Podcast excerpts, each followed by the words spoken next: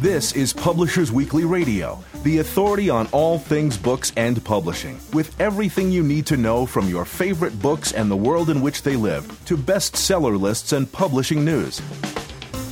Here's the inside story on your favorite story. Publishers Weekly Radio, with your hosts, Rose Fox and Mark Rotella. Hello and welcome to Publishers Weekly Radio. On the web at publishersweekly.com slash pwradio and streaming free on iHeartRadio, iTunes, and audiobookradio.net. I'm Mark Rotella, Senior Editor at Publishers Weekly. And I'm Rose Fox. I'm a Senior Reviews Editor at Publishers Weekly, and we're bringing you the very best of book talk directly from PW's offices in New York City, the heart of the book publishing world. On today's show, Chef Todd Richards discusses his new cookbook, Soul, a chef's culinary evolution in 150 recipes. Then PW Director of Special Editorial Projects, Craig Teicher, previews BookCon. But first, here's a sneak peek at next week's Publishers Weekly bestseller list, powered by NPD Bookscan. What's happening in hardcover nonfiction? Well, number three, we have one by Michael Pollan. It's a starred review. It's uh, How to Change Your Mind What the New Science of Psychedelics Teaches Us About Consciousness, Dying, Addiction, Depression, and Transcendence. Exciting. Yes. And, and we say that he shifts his focus. Uh, you know, he's, he's known for cooked and, and other food writing, mm-hmm. uh, or at least writing about the food we eat and health, shifts his focus to other uses of plants in this brilliant history of psychedelics across cultures and generations, the neuroscience of its effects, and the revival of research on its potential to heal mental illness. Uh, we say that this nuanced and sophisticated exploration, which asks big questions about meaning making and spiritual existence, is thought provoking and eminently readable. Number four, we have Three Days in Moscow, Ronald Reagan and the Fall of the Soviet Empire by Brett Baier with Catherine Whitney. Baier, who's the author of Three Days in January, is the um, chief political anchor for Fox News, uh, tenders a nostalgic account of the Reagan era and the end of the Cold War. We say readers who hold Reagan in high regard will likely appreciate Baier's uh, burnishing of the myths surrounding him, but those interested in a rigorous historical investigation will be disappointed. At number 10, we have Men in Blazers present uh, Encyclopedia Blazertanica, a suboptimal guide to soccer, America's sport of the future since 1972. And this is a bit of an Encyclopedia Britannica of soccer from 1972 that includes everything from players throughout there and all how different nationalities wear their uh, scarves, um, uh, their fan scarves. So there's a bunch of stuff in there. That's at number 10. At number 12, we have a biography of Robin Williams by Dave Itzkoff, who's the author of Mad as Hell. We say, according to this perceptive biography, comedian Robin Williams was a man driven by a deep need for adulation and acceptance. Meticulously sourced and comprehensive in scope, Itzkoff's work gives Williams's many fans a rare glimpse of the man behind celebrity. And finally, at number 15, a memoir by uh, Keith Hernandez called I'm Keith Hernandez. Uh, and this is the uh, introduction. We say this is an entertaining memoir by the two time World Series champion and five time All Star Keith Hernandez, who claims he set out not to write a boring baseball book and uh, turns out he did not. It was uh, it's lively, fun, and lots of insightful anecdotes. And uh, that's what we have in nonfiction. What's the fiction list looking like? Well, over in fiction, we have a new number one. Danielle Steel's The Cast. We don't have a review of this, um, but the book follows a talented and creative woman as she launches her first television series helping to recruit an unforgettable cast that will bring a dramatic family saga to the screens. This is a little meta. Steel is known for writing those dramatic family mm. sagas, and this is about someone making a show that fictionalizes a dramatic family saga, right. but I'm sure that there will be plenty of drama behind the scenes uh, on the set as well. So that's that's what people come for. So you, you get a little twofer here. Right. Um, and no surprise that that's at the top of the bestseller list. Steel is a very reliable bestseller and has been for approximately as long as I've been alive. Um, sold about 26,000 copies right out of the gate, according to NPD Bookscan. At number four, by invitation only, by Dorothea Benton Frank. Um, this is uh, set in the low country of South Carolina. Again, we don't have a review of it, but uh, it's a uh, another drama of sorts. Um, lots of uh, interpersonal, interfamilial happenings, um, and uh, this begins on a celebration of an engagement, and uh, some things go dangerously wrong. And uh, moving down the list a while, uh, The Favorite Sister is at number 14. That's by Jessica Knoll. We gave this a starred review, so that Knoll explores the blurry line between a reality show and real life and the duplicity of family ties and friendship in this razor sharp, darkly comic thriller. Uh, it starts with a grisly murder and uh, then turns out that uh, several of the narrators uh, looking at this are contestants on the reality show Goal Diggers, which hypes the accomplishments of unmothers and unwives and is run by a conniving and high profile network executive. And so the murder mystery is engrossing enough in its own right, we say, but uh, Knoll's novel is most notable as a potent takedown of a reality show obsessed culture that seeks out the spotlight rather than harder truths. All right. And finally, down at number 19, The 49th Mystic by Ted Dekker.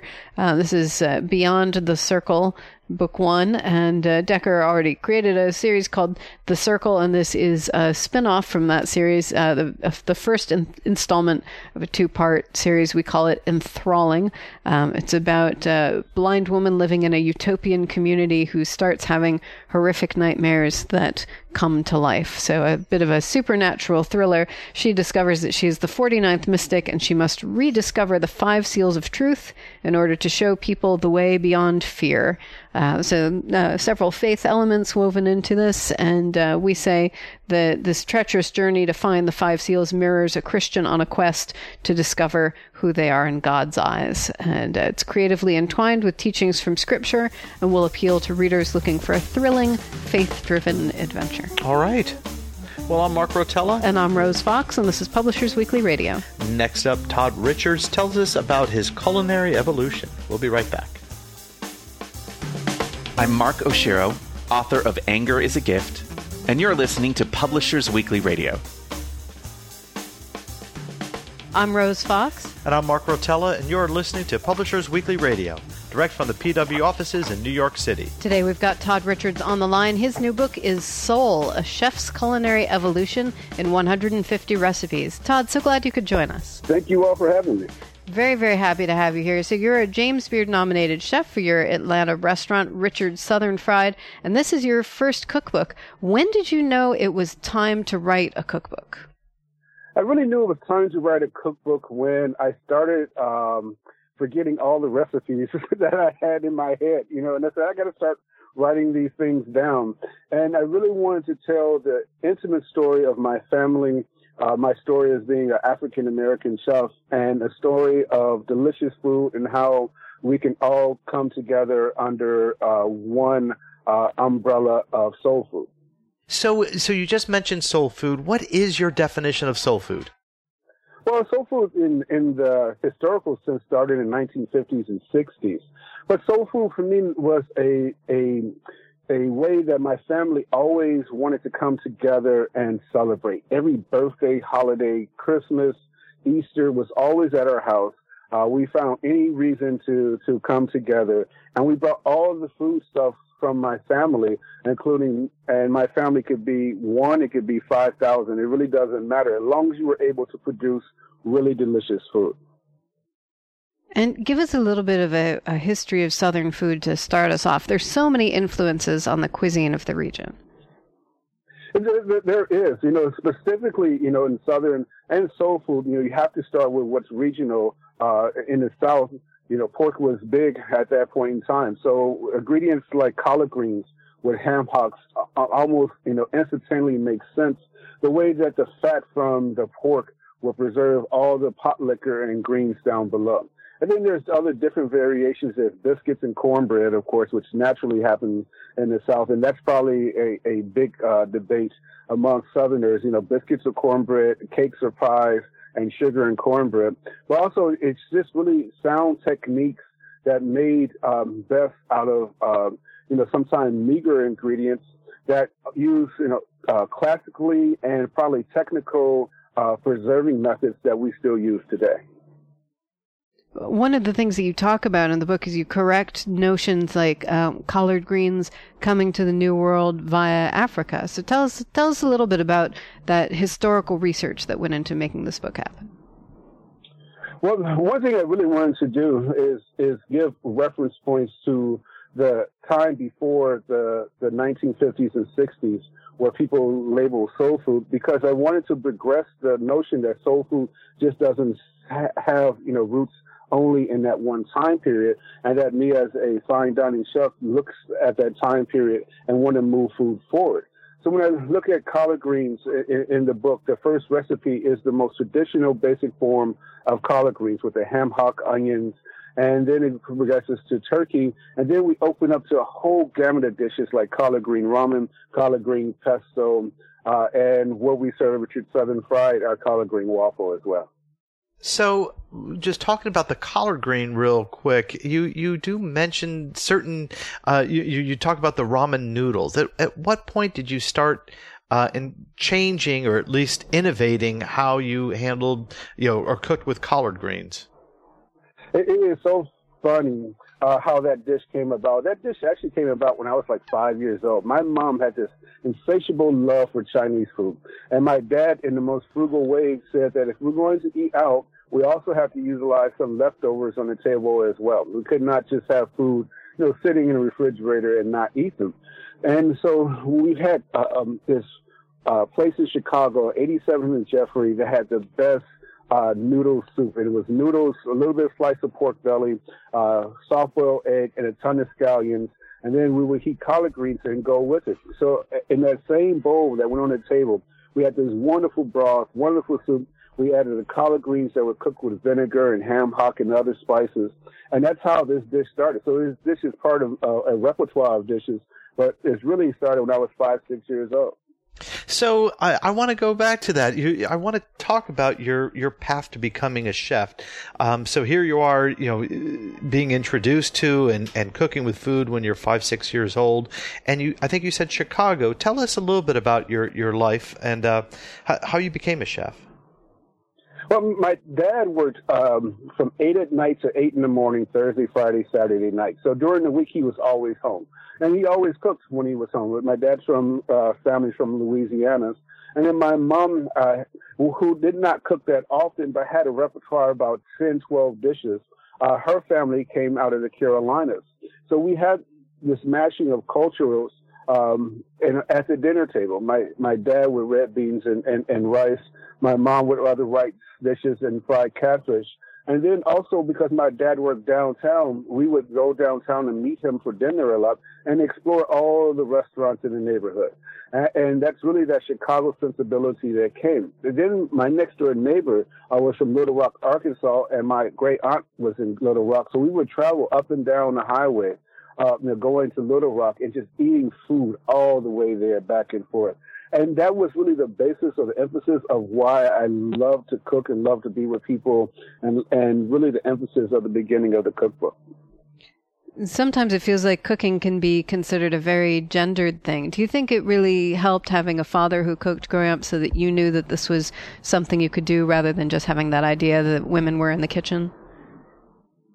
You know, in our household, um, everyone cooks, and, and and it didn't really matter by by gender or by age.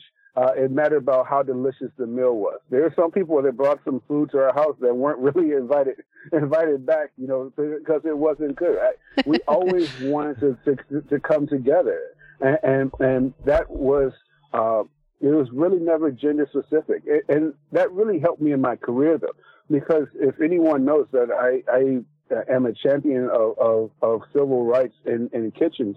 And I've had five women executive chefs. It's probably unheard of, you know, in that time period from 1990s till to now. And and and to see that, and not just have women just relegated to one part of the kitchen in the pantry. I, I, I believe that if you're just a really great cook, then you can do whatever you want in the kitchen. So tell us about your road to becoming a chef. What was your first uh, uh, paid cooking gig? Well, that's so so so interesting that I was leaving Chicago, University of Illinois Chicago, uh, coming down to Atlanta. I was going to transfer to Georgia Tech. Uh, however, I was just burnt out on college, and I just really wanted to do something different. And I went to um, a grocery chain um, in Atlanta, and you know, they were hiring and they said, Hey, can you work in the meat department? Can you do all the meat wrapping? They said, Yeah, I mean, is it cellophane and meat? I mean, I'm sure it's not that difficult to figure out. And then a few months, you know, while I was doing that, they were showing me other ideas of, you know, how to slice the meat, how to use a bandsaw, you know, where does this come from? And a lot of these things I learned from my dad. Uh, he used to grill meats all the time. So my first job was a butcher. And then there was another restaurant across the street that needed someone to work the grill. And I said, well, hell, if I can figure, if I can, you know, cut the meat, I can break it all down. Cooking it shouldn't be that hard. And so I worked at the, the grocery store in the morning, worked the grill at night, and never really looked back from there. And this was, uh, we were talking before about uh, how uh, my family lived in Tucker, and uh, this is the Kroger's in Tucker, Georgia. Yeah, that's Kroger in Tucker, Georgia. And, and Blue Ribbon Grill is right across the street in Northlake. So it was great to see. And those, uh, the chef who taught me uh, how to grill meat still owns the place uh, to this day. So you started out at these, you know, fairly low end jobs. How'd you get from there to running this uh, haute cuisine restaurant uh, that, uh, right. you know, I, what what was what was the path there? What was the step? Well, the chef, um, Chef Eddie, who is at Blue Ribbon Grill, he saw that I had an insatiable uh, need to learn and, and was motivated to to do more. And at some point in time, he told me he had nothing else to teach me. He said that I needed to go work in a, a an environment in which I can, you know, learn as much as possible. And uh, understanding that I love the idea of going to a hotel uh, because we traveled so much uh, as a as a child we would, we would go to hotels and seeing the chefs with the big hats on and and, and these stark white uh, chef coats and aprons was really something I was looking forward to. Not to mention that my grandmother and I would watch cooking shows every single Saturday from seven in the morning to three o'clock in the afternoon. We watched the whole lineup wow. on P, on PBS. And that really, once I stepped into the hotel and I saw the environment, saw so many different kitchens, just specializing the pastry kitchen with just the cakes and, the cookies and making the croissants in the morning, garde manger with the ice carving and, and room service. I was hooked. I mean, I said I could sit here and learn from all these people, and they're going to pay me to do it. You know, that was really intriguing at that time. So let's move into your cookbook, um, which you call Soul. What is it that brought you back to soul food and the concept of soul when you were building this book? What brought me back to the concept of soul was really going back home uh, to understand how I got to be a chef, and and I really wanted to say to the world that soul food, from a technical standpoint, is is technically driven just like French food or Japanese food or this you know sensation that's happening around the world with Spanish and Latin food. That soul food is still that same technically driven cuisine that most people don't give enough credit for, but it's a true American food. It is the truest form of American cuisine and American innovation. And I also wanted to be a a, a lightning rod for African American chefs to say that you can embrace your own culture's food and present it in the most sophisticated fine dining way that it still wouldn't be over people's head, but we can change the economy in our community as well. When you talk about it being technically driven, I think a lot of people with soul food talk about ingredients first. Tell us about technique, about what makes it a, a technical type of cooking and what, what you're focusing on there. Well, I, I will say ingredients has a great part of, of making it that way, but I'm saying in technique that if you take something like chitlins, you know, that is, has to be washed, you know, you know, several times before you can even start preparing it it has to be cooked at a certain temperature in a pressure cooker in order to get it tender. Uh, it requires a good amount of spices, but if you oversalt it, it will always fall apart.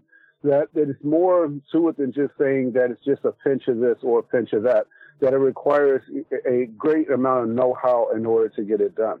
The same thing when you look at traditional collard greens. That the, you know, using ham hock that the ham hock, wants the collard greens congeal and, and the fat rises to the top, that the fat is uh, protecting all the collard greens and pot liquor below. That's the same kind of technique you use if you're making duck confit in French cuisine.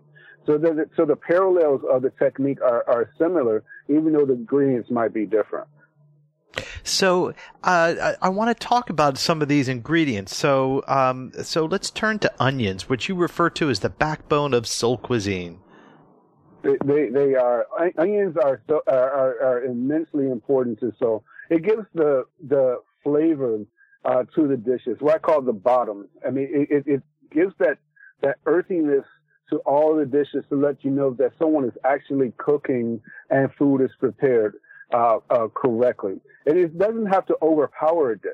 Even though my grandmother would eat onions raw, she would just slice them with tomatoes and a little bit of vinegar, salt, and pepper on them. But it's always that foundation that gives the earthiness to a dish that makes it so soulful. I mean, it just you know enlivens the soul so much.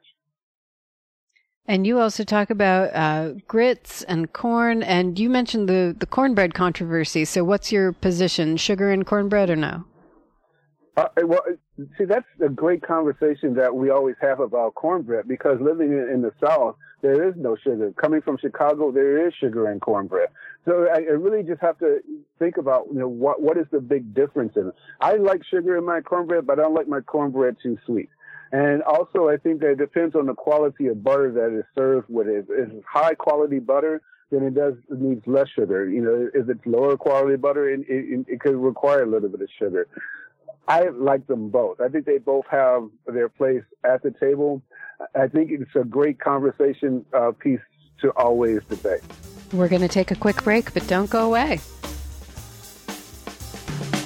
Book lovers everywhere love Publishers Weekly Radio, now on iHeartRadio.com. PW Radio brings you the best of books and book publishing news. PW editors Rose Fox and Mark Rotella offer lively interviews with your favorite authors and conversations with new authors you'll want to get to know.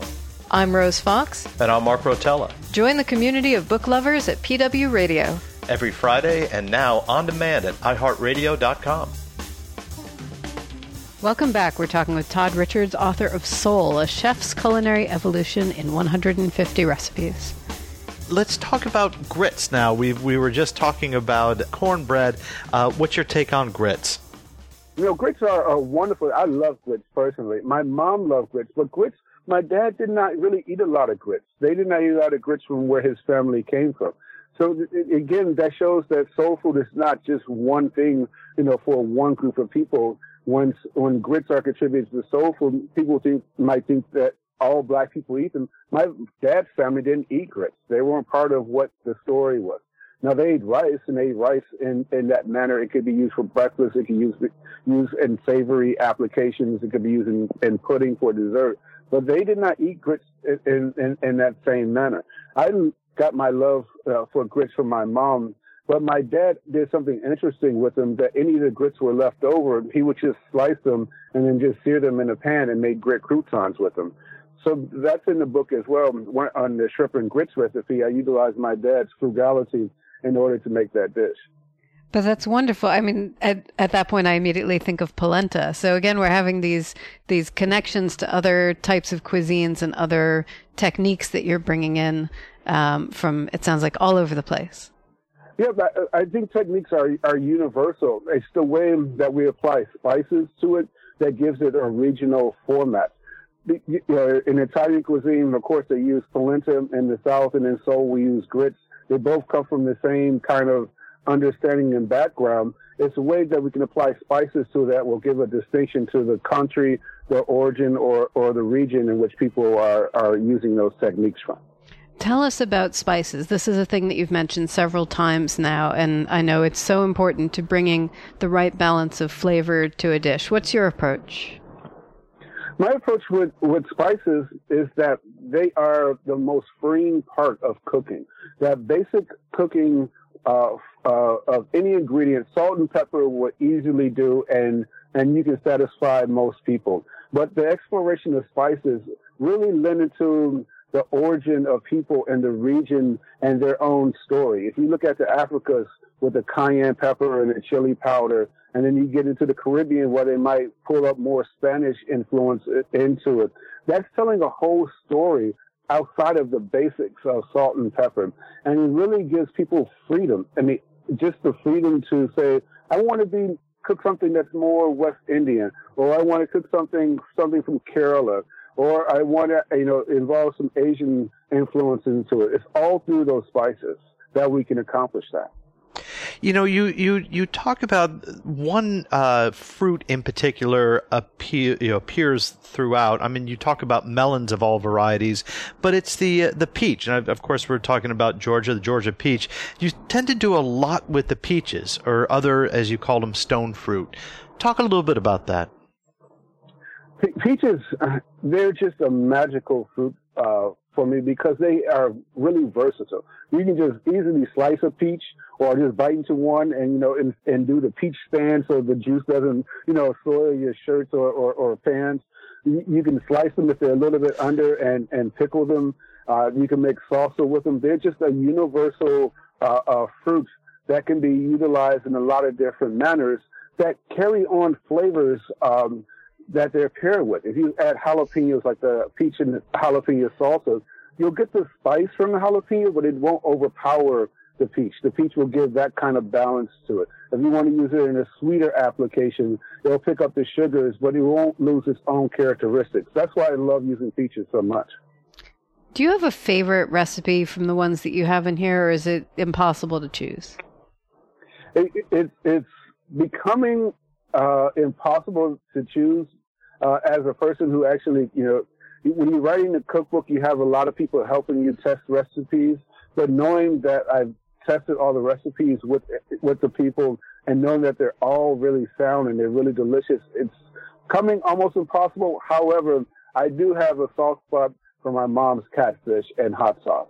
That dish to me is the most magical dish that reminds me of being a five, six, seven year old kid that I always refer back to whenever I'm feeling blue and missing my parents dear. Oh, that's wonderful.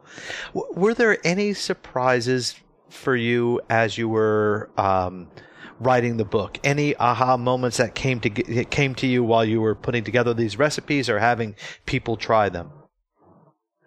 The biggest aha moment in writing the book is the conversations that I had with my sister about things that I forgot um, that we all did together in, in, in cooking, and that my sister is a picture hoarder. She has all the pictures in the front of the book. Uh, she kept them all, and I was just amazed how many sets of pictures. She probably went through a thousand pictures and pulled out those 50 that are in the front of the book. And that kind of coming together through food and memory is what I want people to utilize the book for. And the subtitle of the book is A Chef's Culinary Evolution. Where do you see yourself evolving from and to, and where do you think you might evolve to next? I really see myself evolving from uh, a kid who grew up in a household that food was always used to bring people together. And I see myself as an author uh, spreading that same kind of gospel around the world that the, most of the problems in the world today we come from the fact that we don't necessarily eat together as much. And hopefully, uh, people will utilize the book as a emphasis of doing so. And where do you see Southern cuisine going? And a lot of things are happening right now. A lot of really exciting research is being done into the history of it. A lot of innovation is happening. Um, what's most exciting for you in that movement right now? What's most exciting for uh, me in the movement of, of Southern food is seeing how other uh, chefs are interpreting uh, soul food, especially African American chefs. When you look at James Beard Award and you have five winners uh, this year, which has never taken place before, and, and you look at someone like Eduardo Jordan who won with June Baby, uh, a traditional soul food restaurant, you, and Rodney Scott, a traditional barbecue restaurant you're starting to understand that people are, are giving credit to this food and it gives me more freedom to actually put it in a fine dining context. And what's next for you in your restaurant? Well, you know, I, I, considering that the book just came out, I'm really just focusing on the book. However, I'm always looking at what's next. And, and really my focus is um, capturing and helping uh, people with uh, establish uh, soul food restaurants either uh, expand or if they want to get out preserving that history of food. I was working on a project in uh, LA and we want to use Crenshaw Avenue as the emphasis of uh, focus on the cuisines. And I could only find two menus from 1940 to 1962 uh, that represented all the restaurants on Crenshaw Avenue at that time. So uh, in my own research of writing the book, that if I didn't write down these recipes and my grandparents and parents didn't write down the recipes, then my entire family's legacy of food may not have been captured. We've been talking with Todd Richards, and you can find his book Soul in stores right now. Todd, thank you so much for joining us. Uh, thank you all for having me. I'm Rose Fox. And I'm Mark Rotella, and this is Publishers Weekly Radio. Next up, PW Director of Special Editorial Projects Craig Teicher talks about BookCon. Stay tuned. Hi, I'm Tessa Fontaine, the author of The Electric Woman, and you're listening to Publishers Weekly Radio. I'm Mark Rotella. And I'm Rose Fox, and you're listening to Publishers Weekly Radio, direct from the PW offices in New York City. Every week, we get insider info from Publishers Weekly editors and contributors. And today, PW Director of Special Editorial Projects, Craig Teicher, is here to tell us all about BookCon. Hello, Yeah. Craig. Hi. Hi. Hey, you guys. Very nice to have you on the show. It's lovely to be here again. So this is the, uh, the, the the the the part that follows Book Expo, formerly Book Expo America. So tell us what's going on with BookCon this year. Well, so BookCon um, is in a lot of ways a, like a YA. I mean, w- w- the big focus is, is sort of YA and middle grade literature. So there's some really big stars from that world there. Though, really, the biggest attraction is President Bill Clinton and James Patterson, who will be at BookCon on Sunday to launch their collaboratively written novel. Uh, the Which is not YA. no, no. uh, it's called The President is Missing. And I guess in it, the president goes missing. And I guess we find out where. So they'll be there. Um, are they going to be reading or, or I- I- speaking or that's signing? not entirely clear from the from the the promo stuff, but they they will be signing. Uh, I mean, I, I think tickets are totally sold out, and Yeah. all the signings this year are ticketed, so you can't just show up. Their signing is sold out.